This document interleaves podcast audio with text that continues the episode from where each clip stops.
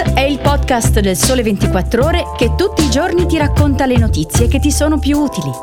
Su tutte le piattaforme gratuite e sul sito del Sole 24 Ore.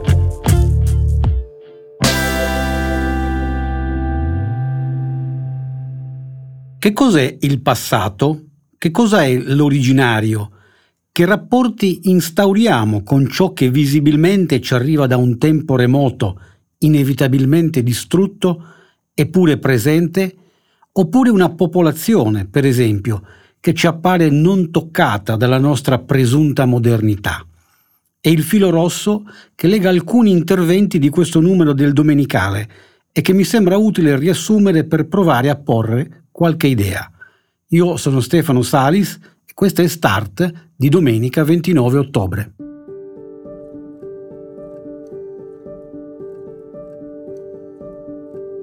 Partiamo dalla copertina, scritta magistralmente da Francesco Maria Colombo e dedicata a un'indagine su ciò che può dirsi maceria, o frammento, o rudere, o detrito, o spoglia, o vestigia.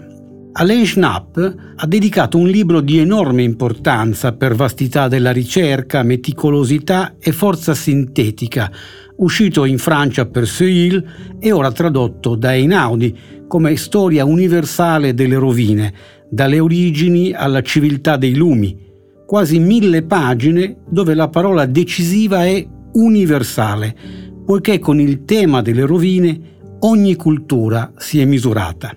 In ogni epoca e in ogni dove l'uomo si è confrontato col destino perituro di tutte le cose, al quale provvedono la punizione divina, ovvero la catastrofe naturale, l'erosione lenta del tempo, ovvero il passaggio degli eserciti e il sacco.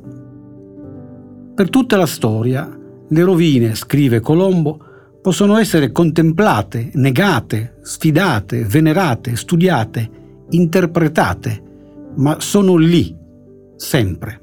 La rovina è dunque l'insegna paradigmatica cui lo storico applica il metodo comparativo, viaggiando nei secoli e lungo le latitudini alla ricerca di una formulazione universale che alla fine viene riconosciuta nella trattazione del tema da parte degli illuministi e in particolare di Diderot, la cui genialità è quella di prendere atto della tensione esistente tra la rovina come fenomeno culturale e la rovina come fenomeno naturale e di darne una definizione.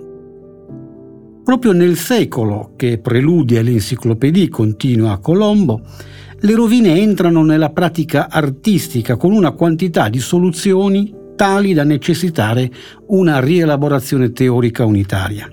Lorraine, per esempio, ne fa un attributo essenziale del paesaggio. Per tutta Europa e soprattutto nel mondo inglese la rovina entra come elemento posticcio nei giardini, ma già all'inizio del Seicento Bernini, per esempio, edificava a Palazzo Barberini un ponte ruinante, falso vestigio dell'antichità. La rovina, insomma, agisce come elemento di nobilitazione del presente, lo carica del prestigio derivante dalla distanza secolare e dalla natura augusta delle costruzioni del passato. Di quello stato dell'essere, Schnapp sviluppa una fenomenologia inesauribile che da un lato raccoglie la traccia della rovina dall'Egitto al Medioevo cristiano, dalla Cina millenaria alla Roma barocca, dai megaliti britannici al Sud America non ancora colonizzato, e dall'altro ne descrive con infinita pazienza forme e funzioni. Partecipe di una dimensione geografica e architettonica e di una poetica ed emotiva, la rovina può essere la maestà della piramide, ma anche il labile segno, spiega Colombo, non ancora cancellato dal vento, che il passaggio della donna desiderata lascia sul crinale della duna del deserto, come nelle sublimi liriche della civiltà araba pre-islamica citate da Schnapp. La sua trasmissione passa per i monumenti del foro romano, ma anche attraverso l'assenza, l'impronta del piede di Buddha, le vestigia fragili e trascurate sulle quali si china Thomas Brown, gli infiniti oggetti che l'avvertimento del tempo fa agire come semiofori, portatori cioè di significato. L'immagine più commovente, e concordiamo con Francesco Maria Colombo, è quella raccontata da Chateaubriand, quando rievoca i popoli dell'Orinoco che non esistono più, che nulla può riportare in vita, ma la cui memoria è trasmessa da una decina delle loro parole, altrimenti estinte, pronunciate sulle cime degli alberi dai pappagalli tornati in libertà. E nel secondo articolo parliamo ancora di popoli scomparsi. Lo facciamo facendoci accompagnare dalle parole di Claudio Visentin. Le popolazioni indigene vivono di paradossi, esordisce così. Da un lato lottano per sopravvivere in un mondo spesso ostile, costruito su logiche a loro estranee, e dunque si misurano con i soprusi e la povertà, devono accettare compromessi, negoziare con i governi centrali, proteggersi dalle aggressioni. Dall'altro, nonostante siano forse appena il 5% della popolazione, occupano uno spazio importante nel nostro immaginario collettivo. La loro cultura e le loro tradizioni affascinano un mondo urbano, produttivo, ricco, attraversato da inquietudini e dubbi identitari, in costante e rapidissimo cambiamento, sospinto inevitabilmente verso l'effimero e il provvisorio. E così agli indigeni, scrive Visentin, chiediamo, con scarso realismo, di essere custodi della terra e dello sviluppo sostenibile e soprattutto di rendere tangibile la possibilità di una forma di vita diversa, antica e nuova al tempo stesso, in armonia con la natura, venata di spiritualità, non sottoposta alla mercificazione del consumo. Su spalle fragili deponiamo, insomma, un peso colossale. Ancor più nel mondo globale, dove nessuna comunità è veramente isolata.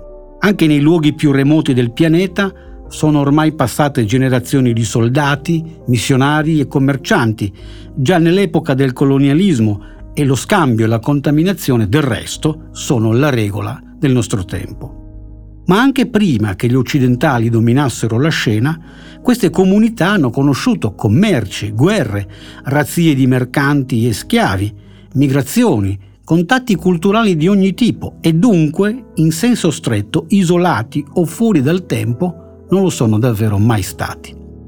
La vera novità, continua Visentin, forse, è che gli indigeni sembrano avere compreso la moderna comunicazione e come gestire la propria immagine, per così dire.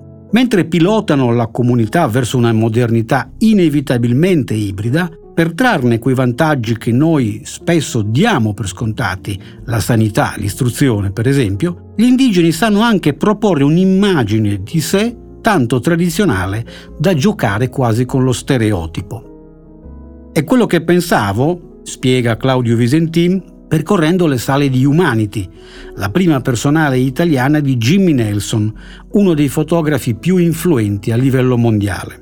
Dopo un'infanzia difficile, segnata da abusi e malattie, Jimmy Nelson ha cercato rifugio e nuovi inizi nell'alterità profonda delle comunità indigene.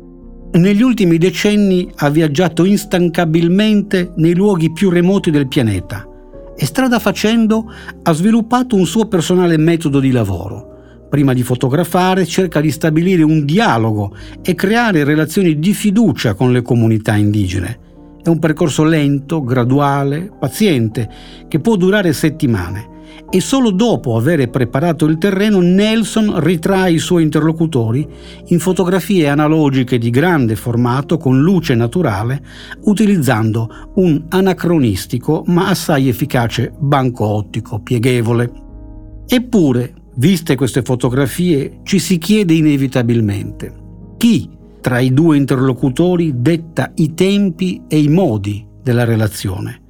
Nelle grandi stampe esposte a Milano, nel Palazzo Reale, gli indigeni occupano il centro della scena, perfettamente inseriti nel loro ambiente naturale, ritratti in tutto il loro splendore, con indosso gli scenografici costumi tradizionali con piume, copricapi o gioielli. I personaggi ritratti irradiano insomma bellezza, dignità, orgoglio nel loro affacciarsi sulla scena illuminata, in dialogo con il senso estetico del fotografo e con la sua capacità di mettere in posa i soggetti e cogliere l'attimo esatto dello scatto. L'impatto visivo è straordinario, certo, evocando una dimensione di nostalgia senza tempo, una celebrazione della bellezza minacciata dalla modernità. Ma forse siamo più vicini e affini di quanto crediamo, conclude Visentin, e nel mondo globalizzato facciamo tutti parte di qualche tribù di comunicatori.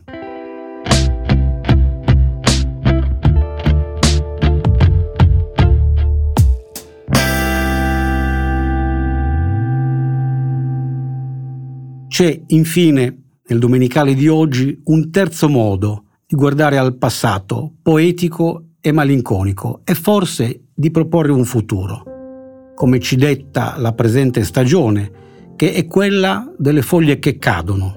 Ecco, da questa settimana un grande artista contemporaneo italiano, Luigi Serafini, maestro di immaginazioni, ci regala il suo Serafinage, una foglia di un albero immaginario che cade dalle e sulle nostre pagine, in attesa della primavera che ci porterà di nuovo verso il sole dell'estate, se non quello dell'avvenire.